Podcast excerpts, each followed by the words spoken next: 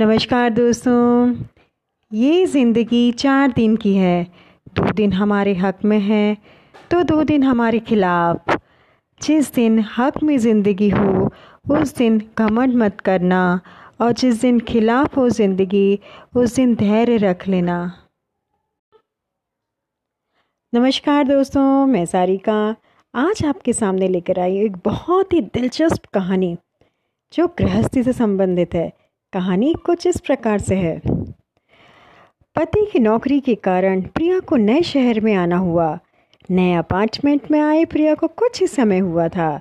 घर व्यवस्थित करने और दोनों बच्चों के स्कूल एडमिशन में व्यस्तता के कारण उसे किसी से मेल जोल का समय ही नहीं मिल पा रहा था। अपार्टमेंट में किसी से कोई खास जान पहचान नहीं हो पाई थी। प्रिया की पड़ोसी निशी आई थी। उससे मिलने अपना पड़ोसी धर्म निभाने प्रिया की बेटी और निशी का बेटा एक ही स्कूल के एक ही क्लास में पढ़ते थे। प्रिया खुश थी कि एक नई जगह पर निशी जैसी सहेली उससे मिल गई। प्रिया का सारा दिन घर को व्यवस्थित करने, रसोई के काम, बच्चों की पढ़ाई लिखाई में निकल जाता। थोड़ा समय मिलता तो वह टीवी देखने या फालतू में गप्पे मारने के बजाय अपने फ़िज़िकल हेल्थ पर ध्यान देते। निशी अपने बच्चों को ट्यूशन क्लास भेजकर गप्पे मारने के उद्देश्य से प्रिया के घर आ जाती। शुरू शुरू में प्रिया ने संकोचवश कुछ नहीं कहा, लेकिन फिर उसने निशी से कह ही दिया, निशी, यह समय मेरा बच्चों को पढ़ाने का है, फिर बात करेंगे। तुम बच्चों को ट्यूशन क्लास क्यों नहीं भेज देती? मेरी तरह फ्री हो जाओगी, निशी ने कहा। बच्चों को पढ़ाने से हमारी शिक्षा का सदुपयोग होता है, पैसों की भी बचत होती है बच्चे को आने जाने का समय बचता है। प्रिया ने आत्मविश्वास के साथ कहा। निशी को वापस अपने घर जाना पड़ा। एक दिन प्रिया को घर का ज़रूरी सामान लेने बाज़ार जाना था। उसने निशी से कहा, निशी, मुझे यहाँ की मार्केट की ज़्यादा जानकारी नहीं है। क्या तुम मेरे साथ चलोगी? हाँ मुझे भी कुछ शॉपिंग करनी है, लेकिन मेरे पति मुझे ज़्यादा पैसे नहीं देते, ना ही मेरे एटीएम कार्ड बनवाया है। बात बात पर गुस्सा भी करते हैं। तुम्हारे साथ चलूँगी, पर शॉपिंग नहीं कर पाऊँगी, निशी ने दुखी होकर कहा। अरे, मेरा एटीएम कार्ड है ना? तुम अपनी ज़रूरत का सामान खरीद सकती हो। पैसे बाद में लौटा देना, प्रिया ने कहा।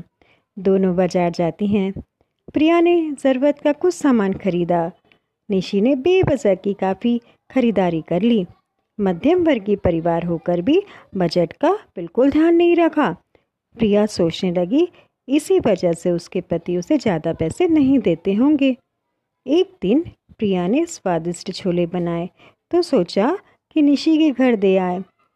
प्रिया गरम गरम छोले देने जाती है। प्रिया उसके दरवाजे पर ही पहुँची थी कि अंदर से निशी और उसके पति के झगड़े की ज़ोर ज़ोर से आवाज़ सुनाई दी। उसके पति कह रहे थे, तुम कितनी लापरवाह हो। आज फिर टिफ़िन में रोटी देना ही भूल गई। यह पहली बार नहीं हुआ है। कितनी बार तुम ऐसा कर चुकी हो? कितनी परेशानी हुई मुझे। सब्ज़ी किसके साथ खाता? फिर कैंटीन के समोसे खाने पड़े। वह मेरी मम्मी का फ़ोन आ गया था।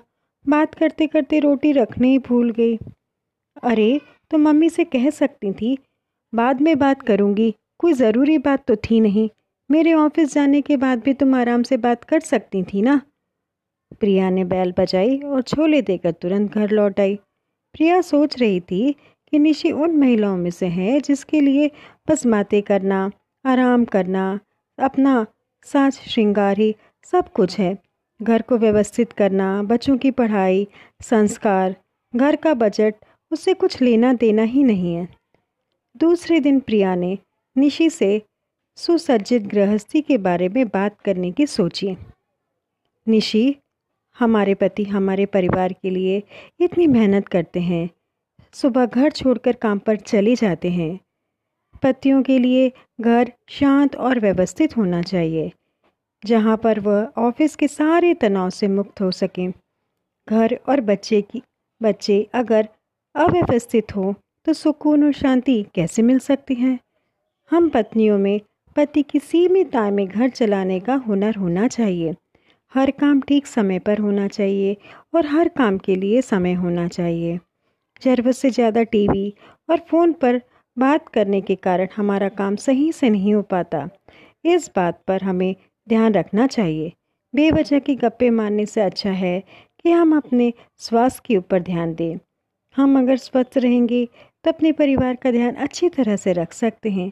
प्रिया ने निशी को समझाते हुए कहा, तुमने बिल्कुल ठीक कहा। अब मैं भी तुम्हारी बात पर अमल करूँगी, निशी मुस्कुराते हुए बोली।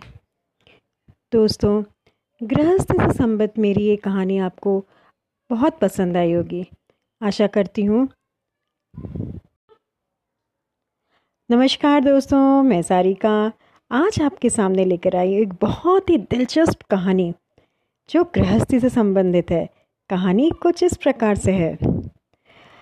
पति की नौकरी के कारण प्रिया को नए शहर में आना हुआ। नए अपार्टमेंट में आए प्रिया को कुछ ही समय हुआ था। घर व्यवस्थित करने और दोनों बच्चों के स्कूल एडमिशन में व्यस्तता के कारण उसे किसी से मेल जोल का समय ही नहीं मिल पा रहा था। अपार्टमेंट में किसी से कोई खास जान पहचान नहीं हो पाई थी। प्रिया की पड़ोसी निशी आई थी उससे मिलने, अपना पड़ोसी धर्म निभाने। प्रिया की बेटी और निशी का बेटा एक ही स्कूल के एक ही क्लास में पढ़ते थे। प्रिया खुश थी कि एक नई जगह पर निशी जैसी सहेली उससे मिल गई। प्रिया का सारा दिन घर को व्यवस्थित करने, रसोई के काम, बच्चों की पढ़ाई लिखाई में निकल जाता। थोड़ा समय मिलता तो वह टीवी देखने या फालतू में गप्पे मारने के बजाय अपने फ़िज़िकल हेल्थ पर ध्यान देते। निशी अपने बच्चों को ट्यूशन क्लास भेजकर गप्पे मारने के उद्देश्य से प्रिया के घर आ जाती। शुरू शुरू में प्रिया ने संकोचवश कुछ नहीं कहा, लेकिन फिर उसने निशी से कह ही दिया, निशी, यह समय मेरा बच्चों को पढ़ाने का है, फिर बात करेंगे। तुम बच्चों को ट्यूशन क्लास क्यों नहीं भेज देती? मेरी तरह फ्री हो जाओगी, निशी ने कहा। बच्चों को पढ़ाने से हमारी शिक्षा का सदुपयोग होता है। पैसों की भी बचत होती है। बच्चे को आने जाने का समय बचता है। प्रिया ने आत्मविश्वास के साथ कहा। निशी को वापस अपने घर जाना पड़ा। एक दिन प्रिया को घर का ज़रूरी सामान लेने बाज़ार जाना था। उसने निशी से कहा, निशी, मुझे यहाँ की मार्केट की ज़्यादा जानकारी नहीं है। क्या तुम मेरे साथ चलोगी? हाँ मुझे भी कुछ शॉपिंग करनी है, लेकिन मेरे पति मुझे ज़्यादा पैसे नहीं देते, ना ही मेरे एटीएम कार्ड बनवाया है। बात बात पर गुस्सा भी करते हैं। तुम्हारे साथ चलूँगी, पर शॉपिंग नहीं कर पाऊँगी, निशी ने दुखी होकर कहा। अरे, मेरा एटीएम कार्ड है ना? तुम अपनी ज़रूरत का सामान खरीद सकती हो। पैसे बाद में लौटा देना, प्रिया ने कहा। दोनों बाज़ार जाती हैं। प्रिया ने ज़रूरत का कुछ सामान खरीदा। निशी ने बेवजह की काफ़ी खरीदारी कर ली। मध्यम वर्गीय परिवार होकर भी बजट का बिल्कुल ध्यान नहीं रखा। प्रिया सोचने लगी, इसी वजह से उसके पति उसे ज़्यादा पैसे नहीं देते होंगे। एक दिन प्रिया ने स्वादिष्ट छोले बनाए तो सोचा कि निशी के घर दे आए। प्रिया गरम गरम छोले देने जाती है। प्रिया उसके दरवाजे पर ही पहुँची थी। कि अंदर से निशी और उसके पति के झगड़े की ज़ोर ज़ोर से आवाज़ सुनाई दी। उसके पति कह रहे थे, तुम कितनी लापरवाह हो। आज फिर टिफ़िन में रोटी देना ही भूल गई। यह पहली बार नहीं हुआ है। कितनी बार तुम ऐसा कर चुकी हो? कितनी परेशानी हुई मुझे। सब्ज़ी किसके साथ खाता? फिर कैंटीन के समोसे खाने पड़े। वह मेरी मम्मी का फ़ोन आ गया था। बात करते करते रोटी रखने ही भूल गई। अरे तो मम्मी से कह सकती थी, बाद में बात करूँगी, कोई ज़रूरी बात तो थी नहीं, मेरे ऑफ़िस जाने के बाद भी तुम आराम से बात कर सकती थी ना? प्रिया ने बैल बजाई और छोले देकर तुरंत घर लौट आई। प्रिया सोच रही थी कि निशी उन महिलाओं में से है जिसके लिए बस बातें करना, आराम करना, अपना साज श्रृंगार ही सब कुछ है। घर को व्यवस्थित करना, बच्चों की पढ़ाई, संस्कार, घर का बजट उससे कुछ लेना देना ही नहीं है। दूसरे दिन प्रिया ने निशी से सुसज्जित गृहस्थी के बारे में बात करने की सोची। निशी, हमारे पति हमारे परिवार के लिए इतनी मेहनत करते हैं। सुबह घर छोड़कर काम पर चले जाते हैं। पतियों के लिए घर शांत और व्यवस्थित होना चाहिए, जहाँ पर वह ऑफ़िस के सारे तनाव से मुक्त हो सकें। घर और बच्चे की, बच्चे अगर अव्यवस्थित हो तो सुकून और शांति कैसे मिल सकती है? हम पत्नियों में पति की सीमित आय में घर चलाने का हुनर होना चाहिए।